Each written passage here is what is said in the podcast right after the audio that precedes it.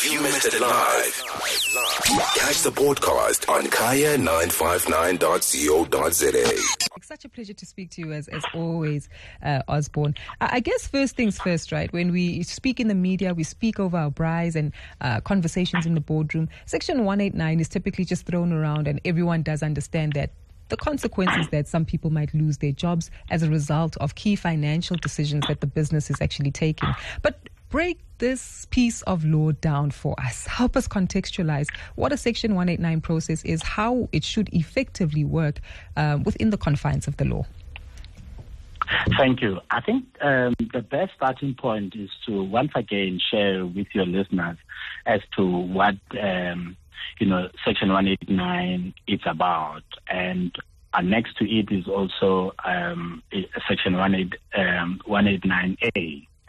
So Section 213 of the Labour Relations Act, commonly referred to as the LRA, defines um, dismissal based on operational requirements as requirements based on the economic, technological, structural, or similar needs of an employer. So, put it simply, it's, it's, it's merely a retrenchment. In other words, when an employer anticipates that due to its economic, technological, structural similar needs, that it may then embark on this process, uh, which will be commonly referred to as a retrenchment process. The procedure for effecting a fair retrenchment is indeed regulate, regulated by Section 189, in particular, a provision requiring the employer to give an advance um, notification referred to as a Section 189 notice, where it then sets out the reason why it intends to embark in a retrenchment process. Mm. Um, at the same time, there may be what is referred to as small scale retrenchment or large scale retrenchment. If it's large scale uh, uh, retrenchment, the process becomes different and it then gets regulated by what we call Section 189A, where, for instance, uh, there's a need uh, to appoint a facilitator where there's a need to comply with certain timeline in some, in most instances, 60 days period that until that period expires, nothing happens, strike or anything, final decision um, the parties may still agree on that period to be extended and related. Insofar as large scale retrenchments are concerned, more often than not, the affected employees will be re- represented by their trade unions. Mm-hmm. However, this does not mean even in small scales, trade unions may not represent their members, let alone their members themselves uh, representing uh, themselves in that process. So what it requires is the other parties, the other affected parties, to scrutinize the reasons that are put forward by the employer or employers and to challenge those reasons that are, are put forward. But more importantly, to approach the process with an open mind. Uh, and of course, it can be an emotional issue, but where an employer sets out genuine bona fide operational requirements, it is expected of the other consulting party to have an open mind and deal with the reasons that are put forward. And that includes also making alternatives to avoiding to be retrenched. So we don't just walk in and say we are against the retrenchment, we, we, we won't agree to it. If you implement it, we will strike, etc., only to find that the consequences may be dire because by the time um, through your uncooperativeness you get dismissed, it will be too little too late to then come back and try and suggest alternatives. So mm. the section has set out procedurally mm-hmm. what is it that needs to happen, and you know what are the issues that must be covered by the section 189 notice, and and I've mentioned the, the critical one as to measures taken to avoid retrenchment, alternatives to avoid retrenchment, the timing of the retrenchment, and related, and so forth. I'm glad you highlight this because it does seem as though there's a step by step process. Uh, and I think typically sometimes this gets mistaken for a VSP, voluntary severance package. Uh, underscore the fundamental differences between the two here.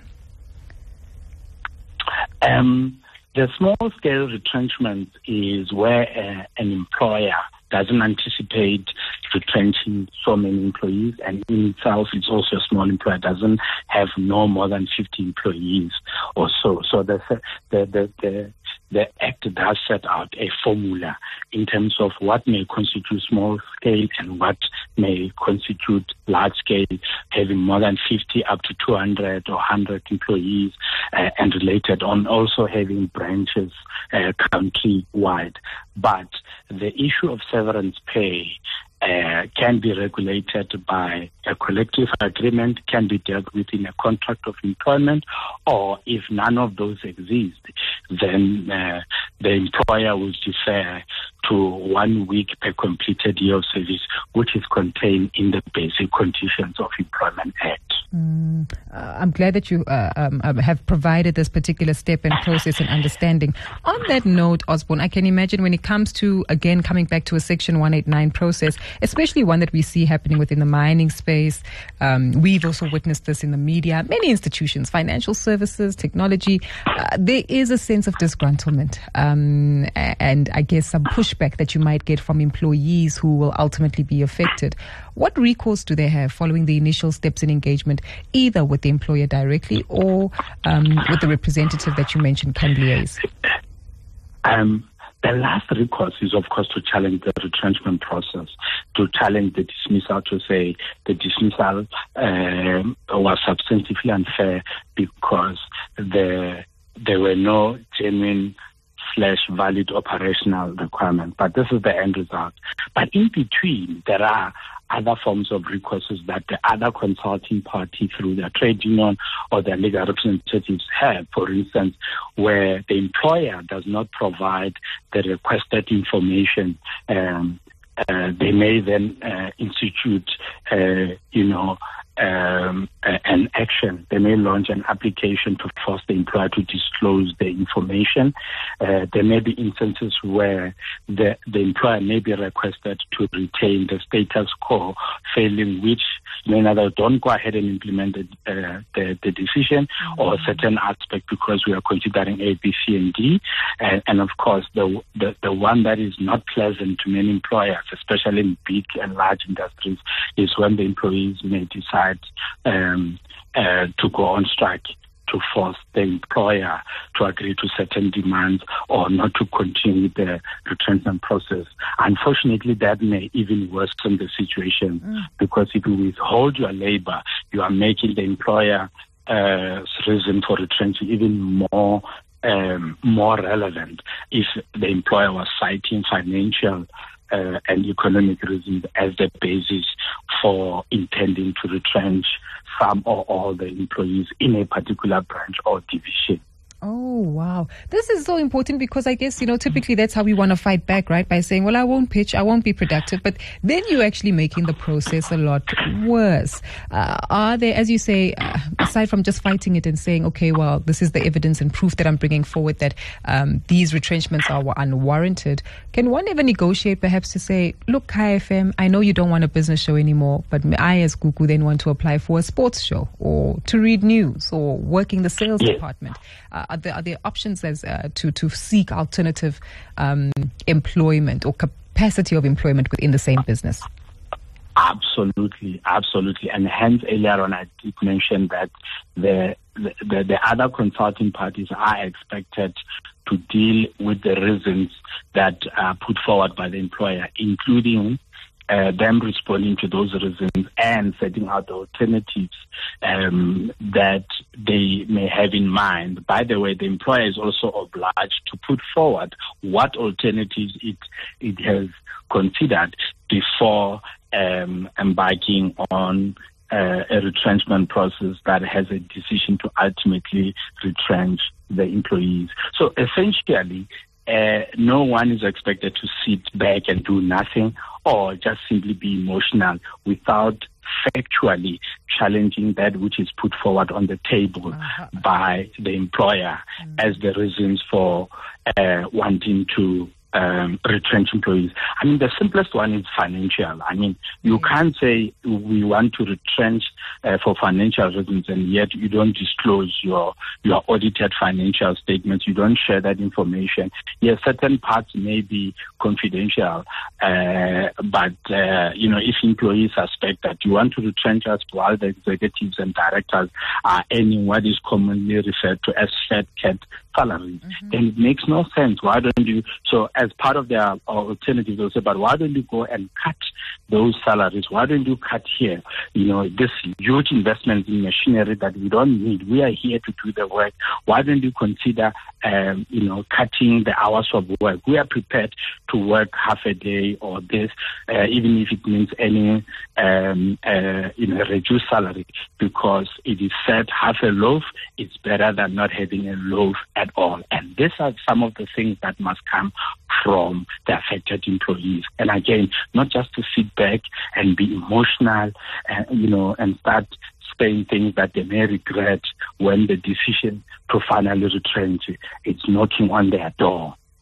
Yeah, and it's a harsh reality for many South Africans. If you've just joined us, you're listening to Kaya Biz here on Kaya 959. It's exactly quarter past seven, and we are in conversation with Osborne Molatudi, Managing Director of Molatudi Attorneys, an employment and labor law expert. And we're talking about the theme and the concept of revisiting Section 189s. For many of us, we've been watching the headlines impacted by this pre and post the pandemic in our different business sectors. But of late, the mining houses have been very clear about uh, engaging their employees on Section 189 notices to such an extent that it also has an impact on their suppliers beyond just their employees. It's a fully legal process. It's one that calls for ongoing engagement and participation, and of course, making sure that the termination of the employment contract does turn out to be favorable for all parties involved, given the negotiations that take place. And maybe that's a fair point to go into right now Osborne, is understanding what a fair negotiation is. And I'm assuming, again, this is where the difference between a voluntary severance package versus uh, the uh, retrenchment or Section 189 typically comes about differently, where the negotiations or the terms, um, whether you quantify them or even the, that in terms of um, the quality of your workflow would depend on the negotiations that you have with your employers, right? But is there a standard of what, three months, six months payment, or what the company can afford at the time, essentially?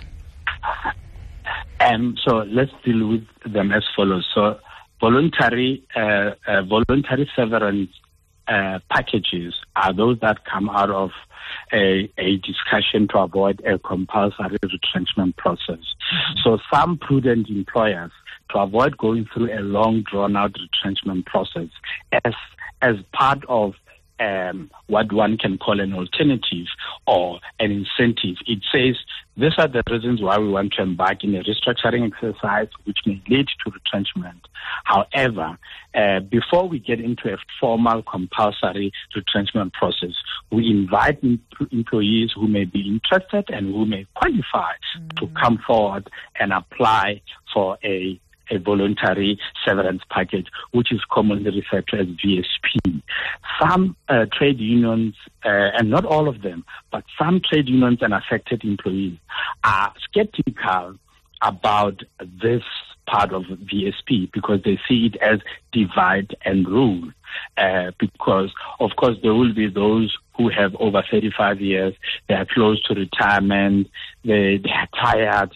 They don't need to work anymore. They say, oh, what a golden opportunity. Let me apply for a VSP. And, and uh, often than not, they will qualify for a VSP. The younger ones, even if they qualify, you and I know very well that it won't be that much. Mm. So, so some uh, affected employees, even through their trade they they sort of view this as skeptical. However, there's absolutely nothing uh, wrong about it. It's one of the tools that the employer can use. Uh, by the way, you can't have a cake and eat it. Sometimes you need to get inverted commas, and I need to stress in inverted commas, you need to get rid of the older generation to make way for Ooh, the younger generation. Osborne, now parents won't that? like hearing that. Eh? The baby boomers are going to be upset at us, but I hear what you mean in terms of a more vibrant workforce. Yeah, and that's the purpose of the VSP to say, look, instead of me spending too much time mm. consulting with older generations, uh, those who say an old dog can't be taught skills, let me rather put the VSP on the table. And if they come, thanks goodness, I will definitely consider it and and and and and make make use of it uh, to let them go while it will then make a room and space for the younger generation. Again, everything will be viewed objectively um, insofar as fairness is concerned. So that's the first part. Obviously, some employers may not even. Oh, by the way, VSP in some instances, some employers they they go a little bit uh, uh, uh, higher to uh, as an incentive to encourage employees to come forward. So instead of offering one week a completed year of service, they may say we offer. Uh, in fact, I recall one of our clients did exactly that. They offered something like two weeks per completed year of service or three weeks. I can't recall uh, precisely. Then it encouraged employees who qualified to come forward and apply and and it it, uh, it alleviated the need for that employer to embark on what may become an expensive, long drawn out compulsory retrenchment because that mm. then becomes a different um, uh, ball game altogether, which is the second part. That one requires all the issues uh, as um, uh, set out in 189 to be articulated, to be set out by the employer and without repeating my earlier point, and for the employees, affected employees to respond there to. Two of the remaining things will be what criteria are you using to select employees for retrenchment and what are you proposing for severance pay. So even if the employer may have offered three weeks or two weeks in, uh, for VSP, nothing stops the affected employees and or through their trade union for asking or for proposing a, a higher um, severance package for uh, for the affected members, and they will give reasons to say, look, it's difficult to find new jobs in this um, uh, in this environment. These are low income earners, so giving them extra two weeks won't hurt you. It's once off. You'll never see them again, etc., etc., etc. 100%. I'm so glad that you've elaborated on this because, as we know, it can be a very emotive topic, right? For some, it's frustrating, it's, it's hurtful, it's a lack of security, and even more so when somebody um, um, perhaps hasn't paid attention to the attachment or psychological impact of losing their job, especially when it's become something that defines them or that they choose to have define them. So that, that emotional trauma does get uh, very tricky. But Osborne, I, I also think there's another important factor that typically we tend to forget. Um, and I'm thinking again about, you know, the mass retrenchments that are taking place within the mining fraternity. The last thing we want is for individuals to take these retrenchment packages, um, and then perhaps not make sure that their finances are in order. And I'm aware that you speak and represent the legal fraternity, but I can imagine that it's imperative that when it comes to their pension payouts, um, having uh, beneficiaries that are listed, understanding which contact details to use, how to contact their beneficiaries, all of these do come into play. And I think this is important because there might be some a miner who's getting retrenched from one of these mining houses but has a young child or a relative that's listening today and perhaps can guide them as to how best to manage these circumstances. Uh, share your thoughts and your observations on what you've seen in the industry you, here. You are spot on because one of the aspects that the employer must uh, deal with or cover in its Section 189 notice is the assistance that it will provide to the affected employees in the event that retrenchment becomes unavoidable. And one form of that assistance is to provide uh, financial training or to invite financial advisors to come and advise the employees, uh, uh, you know, um, about uh, their retrenchment packages to arrange sessions, etc. And this is this is where again, you know, affected employees are expected to be cooperative. In most instances, those kind of uh, sessions are also conducted uh, in the um, the you know the the languages, you know, what we refer to as mother tongue, etc. I myself, at one stage when I was in HR, um, you know, it, it was one of those uh, sessions that are you know, I'll make sure that it's put in place at the expense of the company. So the employees pay nothing. We invite uh, financial advisors to come in and advise employees uh, on, on how to spend or invest the, the, um, their uh, retrenchment payouts and related. Of course, some employees by the time uh, they get to that stage, they've already made up their mind. We know the common one is to open their own businesses, small businesses, be it car wash, mm. um, fish and chips, um, uh, takeaway, shisanyamas, etc. But there's more than that, and, and, and like investment, you know, can invest uh, your money, the returns. What about paying off certain debts, etc. And that uh, it will be something coming from these advisors that will be arranged by employers.